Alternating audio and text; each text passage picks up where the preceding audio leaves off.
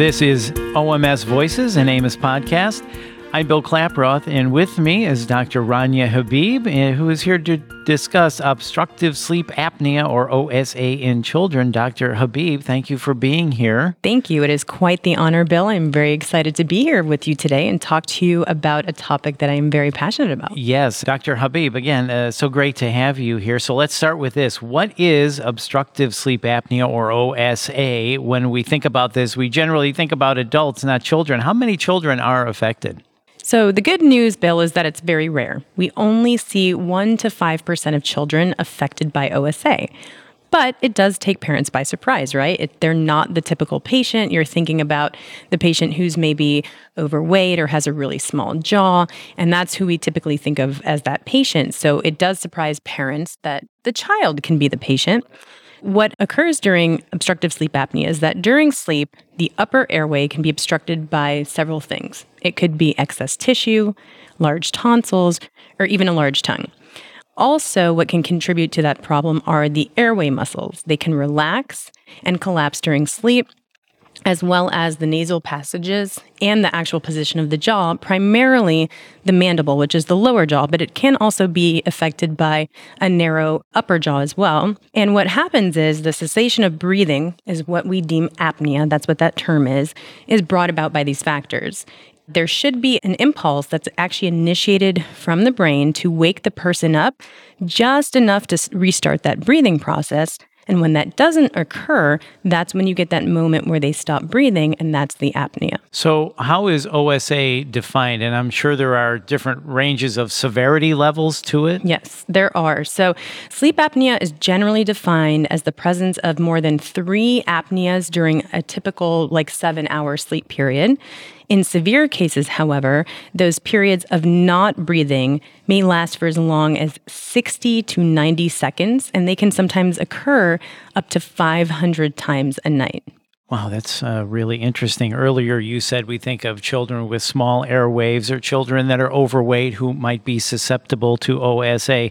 So, what are the other factors that cause this? So, one is we went back to the small jaw. So, actually, in infancy, we can also see it in patients who are born with a sequence called Pierre Robin sequence.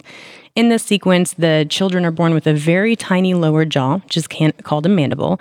That can be recessed, meaning pushed back. The tongue itself can be pushed up into the palate, and they can also have a cleft palate. And those combined with the musculature, which can be hypotonia, meaning that they're not as effective in that breathing sequence, that can cause obstructive sleep apnea in infants. So we can see that in syndromic kids as well. So in if we see pediatric obstructive sleep apnea in children as young as infancy, we usually also try to run a genetic test and work with our geneticists to see if there's additional underlying cause.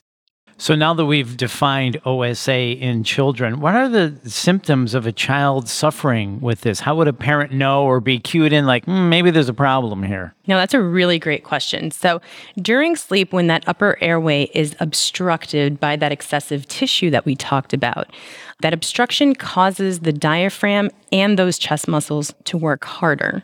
In some patients with that malposition of the jaw, or a thick neck, or a narrow nasal passage, those can all contribute to the problem.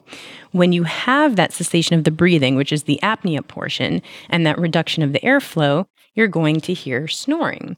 So, the conditions that most parents will typically see is one, loud snoring, Number two, they might often wake up abruptly gasping for air. They might be a mouth breather. They might have episodes of bedwetting, difficulty in school, because if you think about it, if you're not sleeping well, it's going to be very difficult to concentrate the next day when you're sitting in the classroom.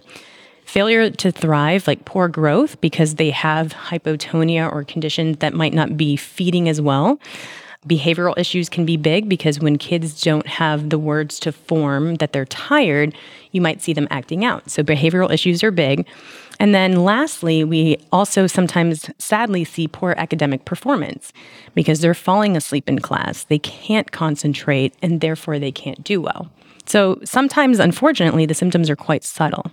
Yeah, I was just thinking some of these you might think of something else right away other than OSA, poor academic performance, behavior issues, failure to thrive. You might think of other things, not OSA. Parents might think, oh, my kid is sleeping fine. Is that fair to say? It is, or they're slacking off, right? We've always heard that term. But if it's a pattern that we've seen, we want to investigate it and say, what is causing these issues if you've normally seen your child sort of perform at a different level that they're no longer performing at. So, in adults, we understand how you do the sleep test to find out ultimately if someone has OSA. How does it work in children? So, in children, you still have the same options. They're a lot more difficult, right? Because how can you get a child to sleep in a different center that's not their bed. There are the take home polysomnography tests, but again, not very accurate because the parent has to run it. So, we typically look for physical signs and symptoms. So we can look at different x rays to look at the positioning of the airways themselves. Physical exam is big. Sometimes we can do, if they're cooperative, we can do a little scope down the nose, which is called a nasoendoscopy to look at that. We will sometimes get our speech therapist or our ENT specialists or a sleep medicine specialist to help with an evaluation as well. And we kind of use all of those tools together to help make the diagnosis. So, when it comes to OSA in children, you were talking about a sleep study. I'm curious, when does the OMS come in, and at what time should a parent think about seeking treatment? That's an excellent question. So, the infants that are actually in the hospital, we see them pretty early on, usually in conjunction with ENT. We want to check their feeding, check their airway, check their jaw. We typically get an x ray to check for those things and try to figure out the cause of the OSA in the infant to see if it's a surgical problem that we can help with. In the older children, they're typically brought to the office and we can do the examination there. And we're looking for the physical signs and specific x ray signs or CT signs that we can help determine is this a surgical issue that we can deal with. Like, for instance, if it's the tonsils, we may refer them to our colleagues in pediatric ENT because typically when we're seeing kids get the obstructive sleep apnea in maybe that elementary school age, it's typically because the tonsil size relative to the airway size are significantly larger. So sometimes the issue is the tonsillectomy and we'll refer them to the pediatric ENT. We try to find the source of the problem to determine if it's surgical or if it's an older child that might benefit from a CPAP or an oral device, then we may be able to get them into that if they're compliant, depending on age. So you said infant. I wasn't even thinking infant. I was thinking kids that are five, six, seven, or older teenagers, infant even. Yes. So in the infants, typically we see a number of reasons, but a lot of times these kids are born with a smaller mandible. It can be present in syndromes, it can be part of Pierre Robin's sequence. And when we see that, that's actually a surgical problem that we can help fix. So typically those infants are infants who can't necessarily feed or might have a supplemental oxygen or may require laying on their stomachs rather than on their backs because they can't breathe. That's relieving the obstruction of the tongue falling forward to open that posterior airway.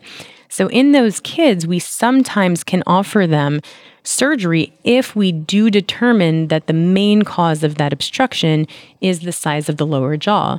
And that's a very unique procedure called distraction osteogenesis, where we actually very specifically make cuts in the jawbone to elongate the jawbone and interestingly enough, we grow bone while we do that. So it does take anywhere from about three to four weeks. We are very active in that process. We're there every day. And we do it to the point that the child is now breathing on their own. They're no longer needing a feeding tube. We distract a little bit more because there's always a little bit of relapse and we try to account for that. But we do that in the extreme cases where we would want to try to avoid the breathing tube through the trachea so that the child is not going home with a trach. Absolutely. So, what are some of the other treatment options available then for children who are older? So, the older children, if they've reached skeletal maturity, we can sometimes consider jaw surgery, which is orthognathic surgery, something that oral maxillofacial surgeons are actually experts in. And sometimes moving that jaw forward is exactly what they need to open those airways and make them able to breathe better. But we're also making sure that we're harmonizing the face all at the same time. So, the teeth are fitting together. We're making sure that all of their facial structures is harmonized, and that's really great. So, that's the added benefit. And we also do that surgery through the mouth, which is great. So there's no scars on the outside of the face.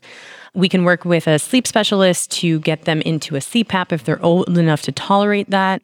Or, you know, they may need a referral to an ENT, as I mentioned earlier, to look at potentially getting tonsils or adenoids out, depending on where the source of the problem is. So, even with children, when we talk about sleep hygiene with adults, does that apply as well? It can. So, we talk about creating that wonderful sleep environment, right? So, limiting screen time, we want to try to make sure that we're winding down, removing sources of distraction within the room so you can get rid of TVs. Imagine that. temperature is a big deal. So, if you look at certain studies within the sleep community, taking the temperature colder, around 68 degrees, has been deemed one of the ideal temperatures for sleep, interestingly enough. Not giving water before sleep so that you're not getting up in the middle of the night. So, small little things to increase sleep hygiene can really help. Yeah, and uh, preteens and teens that have phones, uh, right? Getting those devices out of their hands so they're not scrolling or looking right before bedtime as well. Sleep mode needs to go put on and go to sleep. yeah. So as we wrap up talking about this, Dr. Habib, and thank you so much for your time. Any additional thoughts you want to add?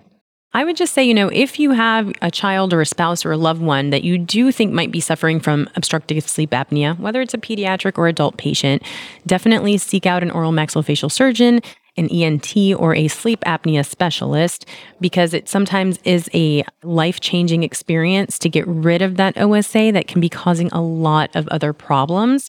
So, we're really advocates for making sure that patients are getting treated for obstructive sleep apnea. And the earlier the better as you said, some parents might think, "Oh, my child is sleeping fine," but maybe not, and that really can have be detrimental as they grow up. That's for sure. Yeah. Well, Dr. Habib, thank you so much for your time. This has been a pleasure. Thank you so much, Bill. This was wonderful. Thank you. Once again, that is Dr. Rania Habib, and for more information and the full podcast library, please visit myoms.org. And if you found this podcast to be interesting, please share it on your social media, and don't forget to subscribe. Thanks for listening.